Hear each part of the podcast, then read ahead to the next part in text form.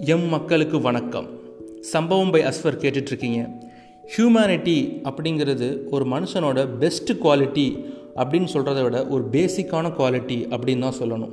ஏன்னா இப்போ நடந்து முடிஞ்ச இல்லை நடந்துக்கிட்டு இருக்க சம்பவங்கள்லாம் பார்க்கும்போது நம்மக்கிட்ட அந்த ஹியூமனிட்டி குறைஞ்சிட்டே வருதோ இல்லை இல்லவே இல்லை அப்படின்னு தான் சொல்ல தோணுது. ஏன்னா ஒரு வாரத்துக்கு முன்னாடி ஜார்ஜ் ஃப்ளாய்டு அப்படின்னு ஒரு மனுஷனை உன்னோட வீடியோ வந்தது.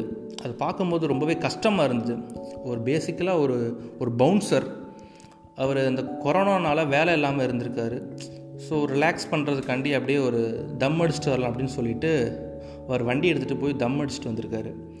அப்போ அந்த காசு கொடுக்குறவங்க ஒரு இருபது டாலர் எடுத்து கொடுத்துருக்காரு. அதை பார்க்க ஒரு கள்ள நோட்டு மாதிரி தெரிஞ்சிருக்கு.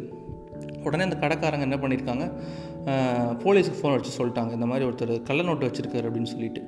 உடனே ஒரு நாலு போலீஸ் வந்து அவரை இழுத்துட்டு போய் அதாவது அவரை அப்படி குப்பரை படுக்க வச்சு அதாவது அவர் மூஞ்சி வந்து தரையை ஃபேஸ் பண்ணுற மாதிரி படுக்க வச்சு முட்டியை வச்சு அப்படியே ஒரு கழுத்தை வச்சு அமுக்குறாங்க. அவர் சொல்கிறார் என்னால் ப்ரீத் பண்ண முடியல ஆஃபீஸர் ஐ கான்ட் ப்ரீத் அப்படின்னு சொல்கிறாரு அது சொல்லும் போதே நமக்கு ஒரு மாதிரி இருக்குது அந்த வீடியோ நான் பார்த்தேன். நீங்கள் கண்டிப்பாக பார்த்துருப்பீங்க. ஒரு ஆள் முடியலன்னு சொன்னால் விட்டுற வேண்டியதானே சரி அவர் பண்ணது தப்பு தான் அப்படின்னே வச்சுக்கலாம். தப்புனே இருக்கட்டும்.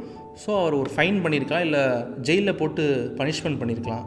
ஏன் இந்த மாதிரி அமுக்குறாங்க? ஒரு அவர் ஒரு கருப்பினத்தை சேர்ந்தவன் சொல்லி தானே இந்த மாதிரி ஒரு சமுதாயம் அவரை அமுக்குது. ஏன் இப்படி அவர் கழுத்தை மட்டும் அமுக்கலை அந்த ஒரு சமுதாயத்தையே கருப்பினத்தையே அமுக்கிற மாதிரி எனக்கு தோணுச்சு. நாலு போலீஸ் ஆஃபீஸில் ஒரு ஆள் இப்படி பண்ணுறது ஏன் இப்படி பண்ணணும்? பண்ண வேண்டிய அவசியமே இல்லையே. அவர் என்ன தான் பார்க்க பவுன்சராக பல்காக இருந்தாலும் ரொம்ப ஒரு கைண்ட் ஹார்ட்டட் பர்சன்னு சொல்கிறாங்க யாரோ அந்த மாதிரி பண்ணியிருக்க வேண்டிய அவசியம் இல்லைன்னு தோணுது. எப்படி நம்ம நாட்டில் நம்ம தமிழ்நாட்டில் ஜாதி கேஸ்ட்டு நம்ம இந்தியாவில் ரிலீஜன் இருக்கோ அவ்வளோ பெரிய வல்லரசு நாடு அமெரிக்கா அங்கேயே ஒரு ரேசிசம் கருப்பாக இருந்தவங்களாம் நாங்கள் இப்படி தான் போட்டு அடித்து கொள்ளுவோம் அப்படிங்கிற மாதிரி ஒரு நிலைமை வந்து யாருக்குமே வரக்கூடாது. இப்போ எக்ஸாம்பிளுக்கு ஒன்று எடுத்துக்குவோம். உலகத்தில் எல்லாருமே கருப்பாக இருக்காங்க. ஒரு சில மக்கள் மட்டும் வெள்ளை இனத்தை சேர்ந்தவங்களாக இருக்காங்க. அந்த கருப்பாக இருக்கவங்க எல்லாரும் சேர்ந்து அந்த ஒரு சில வெள்ளை இன மக்களை போட்டு கொடுமை பண்ணால் எப்படி இருக்கும்? அதே மாதிரி தானே அவங்களுக்கும். அதாவது ஒருத்தவங்களோட நிலைமையிலேருந்து நம்ம யோசிச்சு பார்த்தா தான் அதோட வலியும் அந்த ஃபீலிங்ஸும் புரியும். இப்போ நாடே கொந்தளிச்சுக்கிட்டு இருக்கு. ஏன் அவர் அப்படி பண்ணீங்க? அப்படின்னு சொல்லிட்டு. ஒரு உயிர் போயிடுச்சு ஒரு மனுஷன் அப்படிங்கிற அவனும் ஒரு மனுஷன் தான் அவனுக்கும் உயிர் இருக்கும். அவரை சுற்றி அவரை சார்ந்து அவரோட குழந்தைங்க அவர் சொந்தக்காரங்கள்லாம் என்ன நினைப்பாங்க அவர் இல் அவர் இல்லாமல் எப்படி அடுத்து சர்வே பண்ணுவாங்க அப்படிங்கிற ஒரு இல்லவே அந்த ஒரு மென்டாலிட்டியே யாருக்குமே இல்லைன்னு நினைக்கிறேன். ஸோ இந்த மாதிரி பிரச்சனைகள்லாம் போய்கிட்டு இருக்கு. இதெல்லாம் தாண்டி இந்த கொரோனாவெல்லாம் தாண்டி இந்த மாதிரி பிரச்சனை தான் மிகப்பெரிய வைரஸ்ன்னு எனக்கு பர்சனலாக தோணுச்சு.